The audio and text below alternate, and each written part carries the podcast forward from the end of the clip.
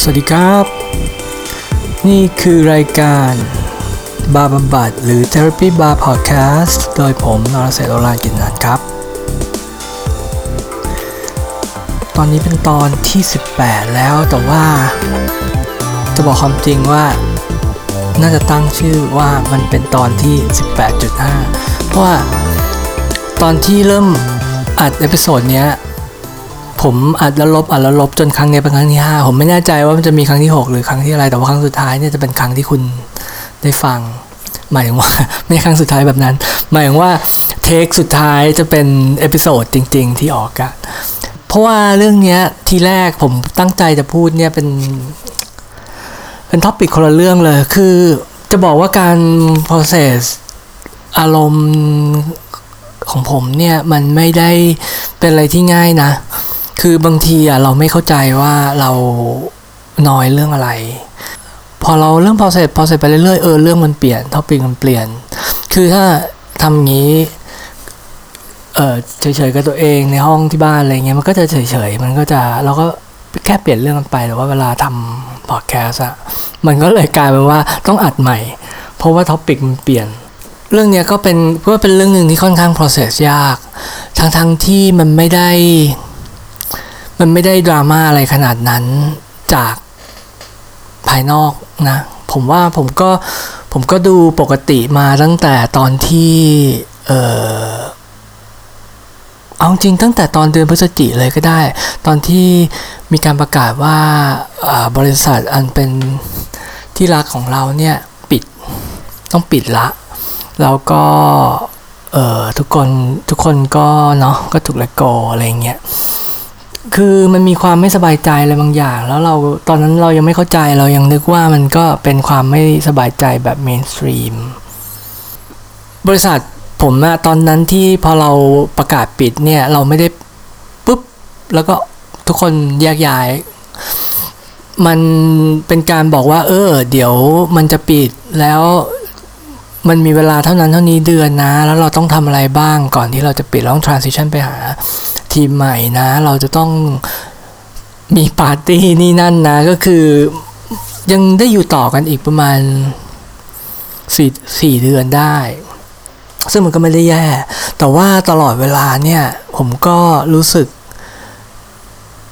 ก็รู้สึกเช็คเก้นนะ คือไม่ไม่มั่นคง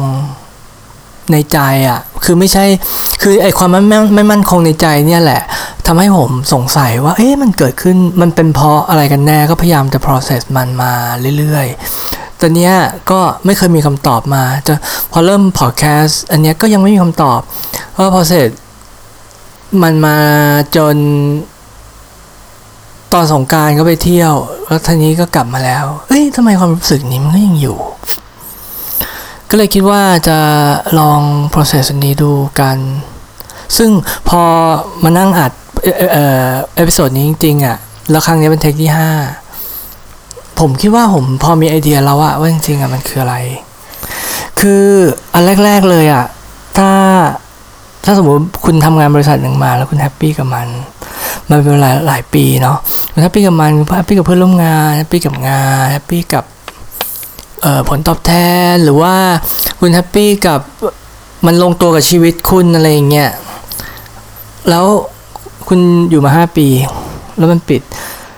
แน่นอนว่าทีแรกสุดอะทุกคนก็จะต้องคิดว่าเป็นเพราะว่าที่ผ่านมาเป็นคอมฟอร์ทโซนละ แล้วเรากลัวว่าเราต้องไปพบสิ่งอะไรใหม่ ๆ ซึ่งผมพอเสร็จอันนี้มาสักพักหนึ่งอะผมคิดว่ามันไม่ใช่สำหรับผม คือการหางานสำหรับผม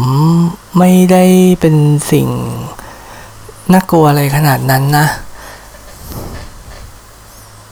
หรือว่าการต้องไปเข้าไปทำงานในที่ใหม่ไปเจอคนใหม่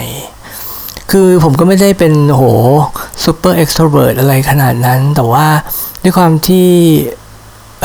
เราอยู่มานานอะคือตอนเด็กก็ขี้อาย แต่ว่าพอเราอยู่มานานเราคิดว่ายังไงถ้าสมมุติว่า เราไม่ได้อยู่บ้านเปิดกิจการตัวเอง เปิดร้านเงียบๆคนเดียวเนี่ยยังไงต้องเจอคน ก็เลยทำใจแล้วก็เออหัดโซเชียลไลซ์กับคนตลอดมาก็สิบปียี่สิบปีอะไรเงี้ยมันก็มันก็ชินละ มันตอนเรียนอยู่เมืองนอกก็ไม่ก็ไม่รู้จักใครไม่รู้จักคนไทย ที่โรงเรียนไม่มีคนไทย ก็ต้องพยายาม เออเอาตัวรอดเองอะไรเงี้ยฉันเนี่ยไอเรื่องที่ว่าต้องไปเจอ environment ใหม่ ๆ เจอการทำงานที่แปลกไปหรือว่าอะไรเงี้ยไม่ได้กลัวอะไรขนาดนั้นแล้วซึ่งเอาจริงๆ จะบอกว่าจะจะมี episode ที่เล่าเรื่องการหางานครั้งนี้ด้วย ซึ่งมันผมว่าผมคิดว่านะ มันมีความน่าสนใจอะมันอาจจะไม่ได้เป็นการ process feeling อะไร แต่ว่ามันก็ผมว่าผมยังไม่เคยฟังใครที่อายุเท่าผมเนี่ย แล้วก็ยังทำงานเหมือนงานที่คนหนุ่มสาวทำแล้วก็ยังต้องหางานเดิมอยู่นะอายุเท่านี้ ก็เดี๋ยว episode นั้นจะมารอรอรอให้เรื่องราวมันสรุปอะไรก่อน แล้วคืออถ้าสมมุติว่ามันไม่ใช่เรื่องการที่จะต้องออกจาก comfort zone การงานของของที่ทำงานเนี่ยมันคืออะไร มันก็อาจจะเป็นเพราะว่าเรามีเพื่อนร่วมงานที่ดีอะไรอย่างนี้หรอ อืม จริงจริงๆอะไอตอนที่ episode เอ่ยคำลาหรือ The Goodbye Cards เนี่ยก็ค่อนข้างพูดถึงไปแล้วนะ คือผมไม่ได้คือผมว่ารู้สึกดีที่เรามี experience ร่วมกันมา แล้วก็รู้สึกเสียใจที่เราจะไม่ได้เจอกันทุกวันอีกอะไรเงี้ย แต่ว่าอย่างที่บอกใน episode อะผมคิดว่าในโลกในโลกโซเชียลอะมันก็ยัง มันก็ยังง่ายกว่าสมัยผมเป็นเด็กที่เออถ้าเราออกจากโรงเรียนเลยเออมัธยมแล้วเรา ถ้าเราไม่ตั้งใจจะโทรหาเพื่อนหรือนัดกันจริง ๆ เนี่ยมันไม่ได้ติดต่ออะไรกันเลย มันก็ไม่ใช่แบบนั้นแล้วเพราะโลกนี้มันมีอินเทอร์เน็ตมีโซเชียลอะไรแล้ว ก็เอาจริงๆก็ไม่ค่อยกลัวอะไรขนาดนั้น พอไอ้เรื่องแบบนี้มันไม่ใช่อะผมก็เลยยังรู้สึกสงสัยตลอดมาว่า เออทำไมเราถึงยัง รู้สึกไม่ค่อยโอเคกับการเปลี่ยนแปลงครั้งนี้นะไอ take ก่อนๆเนี่ยผมก็ลองคิดว่าผมก็คิดว่ามันใช่ topic นี้ topic นั้นต่างๆ แต่ว่าพอความคิดมันแตกกิ่งออกไปอะ่ะมันเรารู้แล้วว่า จริงๆมันน่าจะเป็นเรื่อง comfort zone เนี่ยแหละ เพียงแต่ว่ามันไม่ใช่ comfort zone ของการเปลี่ยนงาน เอางี้โดยตรงเลยเนี่ยมันอาจจะฟังดูประหลาดนะ แต่ว่ามันเกี่ยวกับการเออกิจวัตรการทำเพลงของผมมากที่สุดละซึ่งไอ้เรื่องไอ้เรื่องไอ้เรื่องการทำเพลงนะ แล้วเรื่องว่ามันสำคัญยังไงสำหรับชีวิตผมเนี่ยเป็นเรื่องที่เป็นเรื่องที่ผมคิดว่ามันเป็นอะไรที่ยากมากเลย ซึ่งตลอด40กว่าปีที่ผ่านมาเนี่ยผมไม่สามารถที่จะ มีวิธีที่อธิบาย ให้เพื่อนๆ หรือว่าคนรอบข้าง หรือว่าคนใกล้ตัว หรือว่าครอบครัวฟังได้ว่ามันมีความสำคัญในระดับไหนในชีวิตผม เอออาจจะเป็นเพราะว่าคนใกล้ตัวผมหรืออะไรเงี้ยก็ไม่ได้อยู่ในวงการนั้นซะทีเดียว ไม่ได้อยู่ในวงการศิลปะวงการทำเพลงอะไรเงี้ยเออไม่ได้มันทำให้มันทำให้อธิบายยากอะ่ะ คือเพราะว่าโฟกัสของคนในโลก business เนาะซึ่งตอนนี้ผมเออหลาย ๆ คน คนส่วนใหญ่ที่อยู่ในชีวิตผมมาอยู่ในโลก business จริงๆ ที่ครอบครัวผมเองก็เป็นโลก business เพราะเป็นครอบครัวคนจีน ก็จะสนใจเศรษฐกิจแล้วก็ธุรกิจ ก็จะไม่เข้าใจว่า เฮ้ยโฟกัสและ purpose ของมันนะคืออะไรทำแล้วได้อะไร อืมซึ่งเวลาที่ผมตอบออกไปเนี่ยมัน ผมว่าทุกคนที่เคยถามผมที่เป็นคนใกล้ตัวนะ ว่าทำเพลงไปเพื่ออะไรทำเพลงแล้วได้อะไรเนี่ย อได้ยินคำตอบผมแล้วอะก็จะบอกว่าฟังดูเล็กน้อยแต่เขาก็สุภาพนะเขาไม่ได้พูดแบบนี้กันหรอก เออยกอาจจะว่ายกเว้นพ่อแม่เพราะว่าพ่อแม่เขาพูดได้ว่าเออเดี๋ยวก็หาเลี้ยงตัวเองไม่ได้อะไรก็ว่าไปอะไรเงี้ยคือว่าทุกคนคนอื่นๆนะเขาทำธุรกิจเขาต้องทำงานนะเพราะเป็นเพราะว่าหาเลี้ยงตัวเองอ่านี่ผมเก็ตเออแต่ว่าแต่ว่าคือไอ้เรื่องการทำเพลงเนี่ยเอาเป็นว่า เดี๋ยววันหลังจะมี episode ที่เกี่ยวกับเรื่องนี้ถ้าผมคิดออกนะว่าผมจะอธิบายไงให้มันแบบว่าสนุกแล้วก็เข้าใจได้ แต่ว่าเอางี้สั้นๆเลยก็คือว่า ผมจะบอกว่าทุกวันที่ผมมาทำงานในโลกไอทีเนี่ย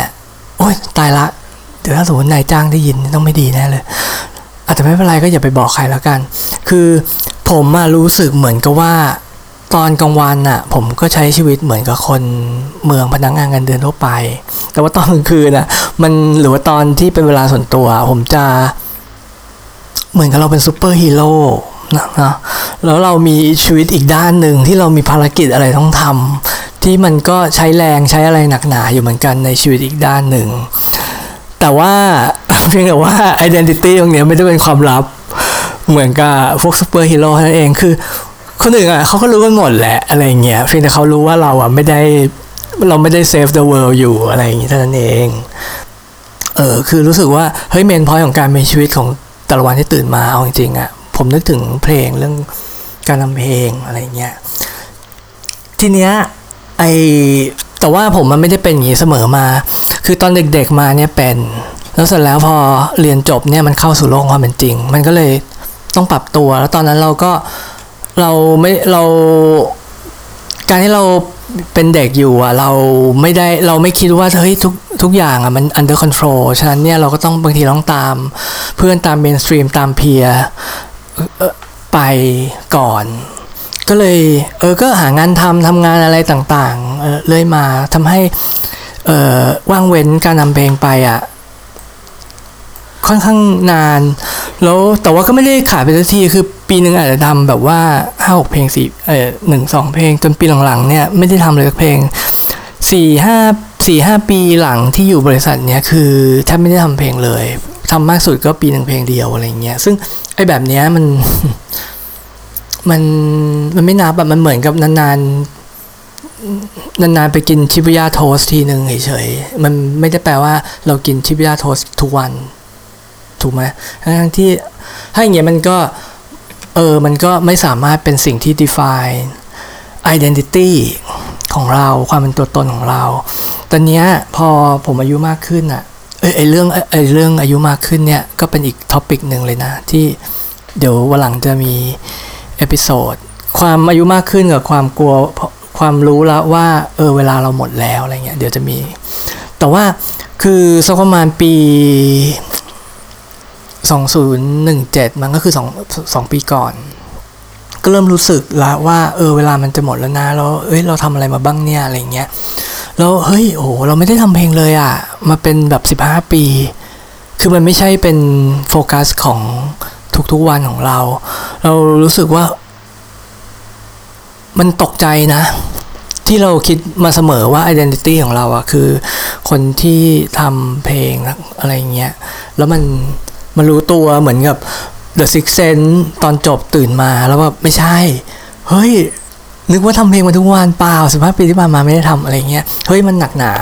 ก็เลยตกใจมาก ก็เลยพอสิ้นพอประมาณสิ้นปี 2017อะก็เลยตั้งใจว่าไม่ได้ไม่ได้ละ คืออยู่อย่างเงี้ยไม่ได้ ถ้าอยู่อย่างเงี้ยอาจจะแบบซึมเศร้าหรืออะไรไปเลยอะเพราะว่ามันพอมันรู้ตัวมันรู้สึกขัดแย้ง ในใจมากๆ ว่าเฮ้ยชีวิตที่ผ่านมาเรานึกว่าเราเป็นคนหนึ่งแต่จริงๆเราเปล่า ในความเป็นจริงเราไม่ได้เป็นมันน่ากลัวมาก ก็เลยตั้งใจเลยว่าเฮ้ยปี 2018 เนี่ยเราจะต้องทำเพลงละและเป้าหมายก็คือว่ามันจะต้องเป็นไอดีนิตี้ของเรา ซึ่งแน่นอนคนพอเรามีอาชีพเดียวกันมาสิบกว่าปีมันเป็นไปไม่ได้หรอก ฉะนั้นเนี่ยมันก็เลยต้องทำในเวลาที่มันไม่ได้ทำงาน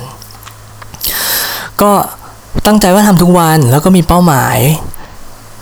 อีกอันหนึ่งก็คือว่าต้องทำมันให้ได้โดยที่เออทักษะ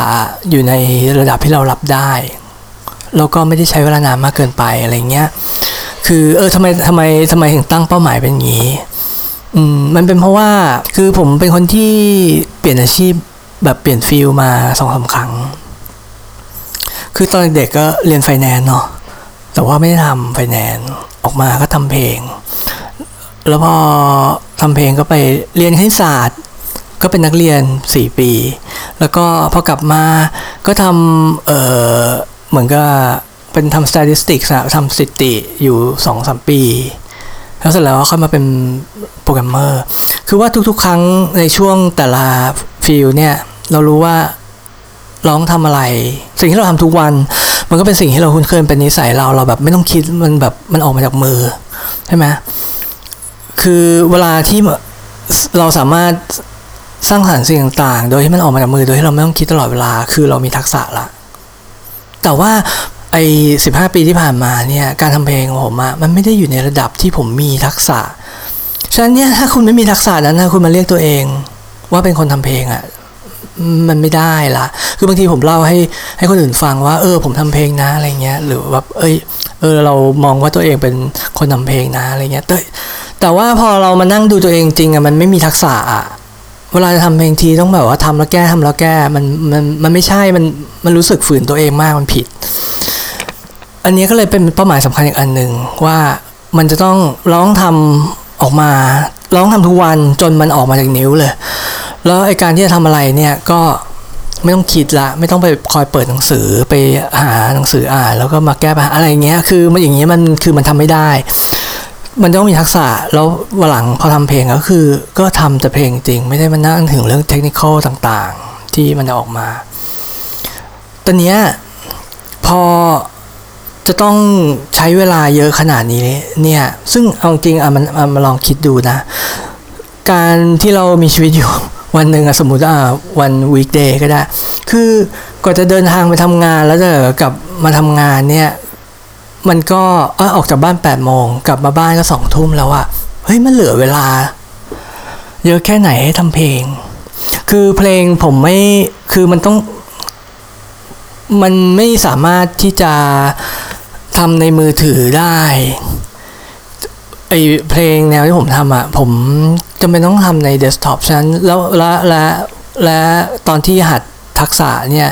มันก็ต้องการสมาธิมากฉะนั้นเนี่ย ผมก็เลยต้องจัดเวลาใหม่ตัวเองใหม่ แล้วสิ่งนี้ใหม่ของอะไรก็คือว่าผมตั้งใจตื่นตั้งแต่ตีสี่ทุกวัน ถ้าตีสี่ไม่ไหว มันก็เลทมาตีห้าอะไรเงี้ย แล้วเออก็ทำเพลงเนี้ยอย่างน้อยสองชั่วโมงทุกวัน เราก็จะได้ละก็คือเอ่อตีสี่ตีห้าจุดตีสี่ตีห้าหกโมงเนาะมันก็ได้จะได้ประมาณสองถึงสามชั่วโมงถ้าตื่นไวแล้วคือถ้าผมตอนนั้นผมคิดว่าเออถ้าทำอย่างนี้ทุกวันอะ่ะมันน่าจะได้อะไรบ้าง ซึ่งตอนที่เริ่มอะก็คือไม่แน่ใจนะ ว่าจะทำได้หรือเปล่า ว่ามันจะได้ผลหรือเปล่า คือทำมาทำได้เพราะผมเป็นคนตื่นเช้าเวลาแต่มันไม่ไม่รู้ว่าจะได้ผลในเรื่องการได้ทักษะอย่างนี้จริงๆเปล่า แล้วเสร็จแล้วพอเจ็ดโมงผมก็จะไปให้อาหารแมวจรอะไรเงี้ยแล้วก็ค่อยกลับมาแต่งตัวแล้วออกจากบ้านพอกว่าจะกลับมาก็เย็นก็คือแบบประมาณหนึ่งสองทุ่มแต่ก็ไม่ทุกวันบางวันก็สามทุ่มแล้วแต่ แต่ก็ดีที่ปีที่ผ่านมาเนี่ยไม่ค่อยเอ่อที่บริษัทไม่ค่อยออกไปปาร์ตี้แล้วไหลก็เลย กลับบ้านมีเวลาทำเพลง เยอะขึ้นก็เลยกลายว่าตอนเย็นก็เลยมีเวลาทำอีกก่อนนอน ก็ทำตั้งแต่ ถ้ากลับไวก็ประมาณสองทุ่มก็สองทุ่มสามทุ่มสี่ทุ่มห้าทุ่ม จนเที่ยงคืนเนี่ยก็ได้อีกสี่ชั่วโมง แต่ก็แล้วแต่วันแต่ว่าตอนคืนมันมันก็ไม่ค่อยได้อะไรมากเพราะว่าบางทีเราก็เหนื่อยเนาะแล้วก็เราก็เปิดทีวีไปด้วย ฉะนั้นเนี่ยมันเอ่อโฟกัสมันจะไม่เข้มข้นเท่ากับเออตอนเช้า ก็คือว่า ก็เลยกลายเป็นว่าตรงนี้เอาจริงปีที่ผ่านมาปี 2018ไอการที่มีชีวิตแบบนี้มันเป็นโฟกัสของผม ทุกๆวันผมตื่นมาแล้วผมเฮ้ยเรา look forward to เอ่อเวลาตีห้าตีสี่ตีห้าเนี่ย แล้วก็ทุกวัน look forward to ตอนที่กลับมาบ้าน แล้วตอนที่มันเออเรายังมีแรงทำแล้ว เราก็ทำเพลงออกมา ซึ่งซึ่ง ตรงเนี้ยมันคือผมไม่รู้ว่าจะเล่ามุมมองให้ของผมให้เข้าใจได้ไง แต่ว่าก็คือว่าผมเดาเอานะ ว่าคนส่วนใหญ่ก็คงจะตื่นขึ้นขึ้นมาขึ้นมาก่อนที่จะไปทำงานนิดเดียวแล้วก็มาทำงานเนาะหรือไม่บางคนก็อาจจะเออไปวิ่งก่อนแล้วก็มาทำงาน ซึ่งไปวิ่งเนี่ยก็อาจจะคล้ายๆกัน แต่ว่าตอนเย็นนะคนส่วนใหญ่ก็อาจจะพักอะบางคนโอเคไปยิมก็คล้ายๆกันอืม แต่ว่าถ้าลองคิดดูอะอาการที่คนแบบว่าตื่นขึ้นมา หรือว่าใช้เวลามากขึ้นนอกเหนือจากการทำงานเนี่ยเขาก็คือจะโฟกัสอะไรก็คือ ไม่วิ่งก็ไปยิมเนาะหรือไม่ถ้าสมมติเอาโอเค ถ้าสมมติมีลูกก็คือดูแลลูกด้วยก็คือเป็นการ balance life ของเขาอย่าง ฉะนั้นสิ่งที่ผมก็จะบอกก็คือว่าการที่ผมทำอย่างนี้มันทำให้ เอ่อ life balance ผมอะมันมันค่อนข้างพัง แต่ว่าอันนี้ผมรู้ตัวก่อนที่จะจะทำเลย ตอนที่วางแผนว่าจะทำแบบนี้คือรู้แล้วว่าเราต้องยอม sacrifice life balance บางอย่าง อย่างแรกเลยก็คือเรื่องนอนเออเวลานอนอะน้อยลงมาก อันนี้รู้เลย แล้วเวลาที่เรานอนน้อยลงอะ่ะ สุขภาพมันแย่ แล้วตอนตอนกลางวันบางทีมันก็เนาะมันก็รู้สึกแบบเฮซี่อะมันเรา คิดไม่เคลียร์แต่ว่าปี 2018 มันก็บังเอิญบังเอิญที่บริษัทมันก็กำลังจะปิดแล้วล่ะฉะนั้นเนี่ยมันก็ไม่ได้แบบงานมันไม่ได้โหยุ่งอะไรขนาดนั้นนะฉะนั้นก็เป็นโชคดีไป ที่ไม่ได้ต้องใช้สมองอะไรมาก แล้วแต่ว่าอีกอันหนึ่งอะก็คือที่ต้องทิ้งไปก็คือ การการไปฟิตเนสการไปออกกำลังกาย ซึ่งผมเป็นคนที่เกลียดการออกกำลังกายนะ แต่ว่ารู้ว่ามันต้องทำแล้วที่ผ่านมาก็คือก็คือพยายามไปบ้างเออพยายามสมัครฟิตเนสแล้วก็ไปบ้าง แล้วตอนเมื่อก่อนบริษัทก็มีฟิตเนสที่เขาออกเงินให้อะอยู่ในตึกก็ยิ่งดี ตอนเย็นผมก็ไปอะไรเงี้ยมันก็ง่าย แต่ว่ารู้ละว่าถ้าทำแบบเนี้ย ก็จะไม่ได้ออกกำลังกาย ผมก็ลดเวลาของมันนะให้เหลือก็แค่เออก็คือวิดพื้นง่าย ๆ แล้วก็เออสควอตง่ายๆอยู่ในเอออยู่ในอยู่ในห้องหรือตอนที่ให้อาหารแมวแล้วก็สควอตไปด้วยอะไรอย่างเงี้ยก็เป็นสิ่งที่น้อยที่สุดเท่าที่จะทำได้ เพราะว่าอายุขนาดนี้มันมันไม่ทำอะไรเลยเนี่ยมันพัง แล้วอย่างที่ที่ทิ้งไปเลยอะ่ะก็คือเออเออเกี่ยวกับการถ่ายภาพเออ คือก่อนหน้านี้ผมจริงจังกับการถ่ายภาพพอสมควรแต่ไม่ได้จริงจังขนาดนี้ แต่ว่าก็คือตอนที่เขาเริ่มมาฮิตกล้องอะไรกันเนี่ย เราก็เออเราก็ซื้อกล้องดิจิตอลพวก Micro Four Thirds อะไรเงี้ยมาเล่นบ้างแล้วเราก็เอออยากถ่ายมันดี พอถ่ายมาแล้วก็อยากทำรูปมันดีอะไรเงี้ยก็เลย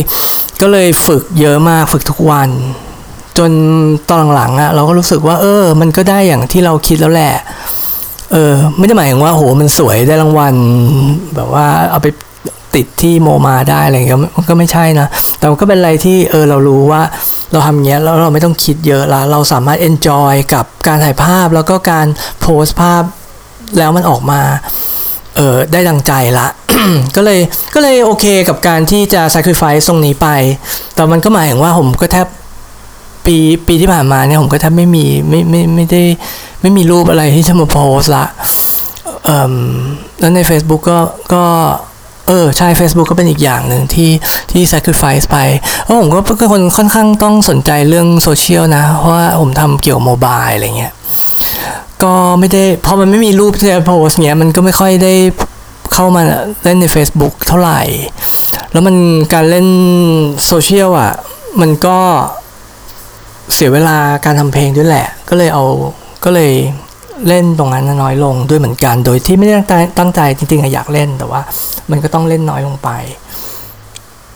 ถึงแม้ว่า อะปีที่แล้วอะชีวิตมันเป็นอย่างเงี้ยนะ มันมีข้อเสียด้วยซ้ำอะไรเงี้ย แต่ผมจะบอกว่าในที่สุดอะพอเราทำมันไปนานๆอะจนมันแล้วในที่สุดทำได้ด้วยนะทำได้ทั้งปีแล้วก็เลยปีด้วยซ้ำแล้ว อืม ผมว่าตอนนี้ผมก็ได้มาถึงจุดที่ผมโอเคอะคืออย่างที่บอกก็คือว่าเป้าหมายคือมันออกมาจากนิ้ว เราไม่ต้องคิดตลอดเวลาว่าเฮ้ยนี่เรากดปุ่มอะไร กดแล้วจะเกิดอะไรขึ้นอะไรเงี้ยคือตอนเนี้ยเอออยากจะทำเพลงอะไรทำเพราะว่าไอ้ทักษะมันอยู่ในนิ้วแล้วเราแค่โฟกัสกับว่าเออเราเขียนเราเขียนเบสเราเขียนทำนองอะไรยังไงเฉยๆก็พออะไรเงี้ยก็ก็รู้สึกว่าโอเค เอาโอเคมันไม่ได้แบบว่าโหเก่งขนาดแบบเป็นศิลปินระดับโลก แต่ว่ามันก็อยู่ในระดับที่เราสามารถ express สิ่งที่อยู่ในหัวของเราได้ตรง ค่อนข้างตรง อันนี้ก็เลยพอใจอยู่เหมือนกัน แต่ว่าก็ เนี่ยแหละ ไอกิจวัตรที่มันเป็นอย่างนี้มา มันในที่สุดอะพอมันเป็นมาแล้วมันก็มีข้อดีของมันออกมาแบบนี้ มันก็เลยกลายเป็นคอมฟอร์ทโซนแล้วพอมันหมายความว่าถ้าเราถ้าผมต้องเปลี่ยนงานอะตรงนี้มันก็จะเปลี่ยน เพราะว่าเราไม่รู้หรอกผมก็ไม่รู้เหมือนกันว่าเดี๋ยวผมจะเลือกว่าทำงานที่ไหนเนาะก็การเดินทางนี่ก็เปลี่ยนแล้ว ฉะนั้นเวลาก็จะอาจจะลดลง และการที่เราต้องไปเริ่มงานที่ใหม่เนี่ย มันหมายความว่าเราต้องโฟกัสกับงาน เข้าใจงานใหม่เอ่อต้องเราต้องเรา มันมีอะไรหลาย ๆ อย่างที่ปีที่ผ่านมาเราไม่ค่อยได้ใช้สมองเยอะอไอวิทยาการเทคโนโลยีอะไรมันก็แบบมันก็เดินของมันไป เราก็เหมือนถูกทิ้งนิดนึงอะไรเงี้ยเพิ่งจะมาแคชอัพตอนที่เริ่มสอบสัมภาษณ์งานต่าง ๆ ซึ่งมันก็หมายความว่าการเริ่มงานใหม่เนี่ย เราจะใช้เวลาในการทำเพลงเยอะขนาดนี้เป็นไปไม่ได้ พอคิดได้อย่างเนี้ย อืม อันเนี้ยแหละ เป็นอันที่ เป็น เป็นอันที่รบกวนจิตใจผมอย่างแท้จริง เกี่ยวกับ เออความเปลี่ยนแปลงครั้งนี้เอ่มไอกิจวัตรที่ผ่านมาที่เกี่ยวกับทำทำเพลงทุกวันเนี่ย แล้วมันเป็นโฟกัสของชีวิตมาปี ปีกว่า เนี่ย มันเป็นคอมฟอร์ทโซนไปแล้วอะ มันเป็นชีวิตที่เอาจริงๆอะมันก็เหมือนตอนเป็นเด็กแหละ มันคือชีวิตที่เราอยากมีก็คือว่าทุกวันเราคิดถึง เราคิดเรื่องเพลง เราคิดถึงการทำงานออกมาทำงานเพลงออกมาอะไรเงี้ยมันเป็นมันก็เป็นสิ่งที่เออมันเครียดมันต้องลงทุนมันต้องอะไรนะ แต่ว่าเออมันก็เป็นสิ่งเดียวที่เรารู้สึกว่าเฮ้ยมันสนุกมันเอนจอยมันแบบมันได้หลายๆอย่างอะไรอย่างเงี้ย ก็เอาเป็นว่าตอนนี้ผมก็ได้พูดไปแล้วแล้วกันถึงกับความรู้สึกของคนตกงานนะก็เป็นความรู้สึกของคนที่ต้องออกจาก comfort zone ตรงนั้น คือไม่ได้ทำอาจจะกำลังกลัวว่าจะไม่ได้ทำอะไรในสิ่งที่ชอบในเวลาที่เยอะเท่าเดิม ผมคิดว่าถึงแม้ว่าเหตุผลของการออกจาก comfort zone ของคนอื่นมันจะต่างจากผมมันก็คงจะรู้สึกกลัวคล้ายๆกันเนี่ยแหละ อืมฉะนั้น episode เนี่ยมันก็ไม่เชิงเป็นการบำบัดหรือ process อะไรเท่าไหร่เอาจริงๆ มันอาจจะเป็นการสารภาพมากกว่าการ process อารมณ์ด้วยซ้ำสารภาพว่า เออไอความเซ็งเกี่ยวกับการตกงานครั้งนี้มันเกิดขึ้นเพราะอะไร อืมโอเค ก็ได้พูดออกไปละก็ผมก็รู้สึกโอเคมากขึ้น อืม ก็พร้อมที่จะไปประจนกับความเปลี่ยนแปลงนี้มากขึ้นนิดนึงเอ่มก็ยังไงก็ ถ้าฟังรู้สึกเห็นใจก็ ก็ช่วยเป็นกำลังใจให้ผมด้วยก็แล้วกันสำหรับตอนนี้ก็คงจะเท่านี้นะครับ อขอบคุณมาก ๆ จริง ๆสำหรับการรับฟัง โดยเฉพาะตอนนี้เออผมรู้สึกขอบคุณจริง ๆ ที่ฟังจนจบ เอาไว้พบกันใหม่ตอนหน้าครับ อย่าลืมกดกระดิ่ง subscribe เพื่อไม่ให้พลาดตอนต่อไปสำหรับวันนี้ สวัสดีครับ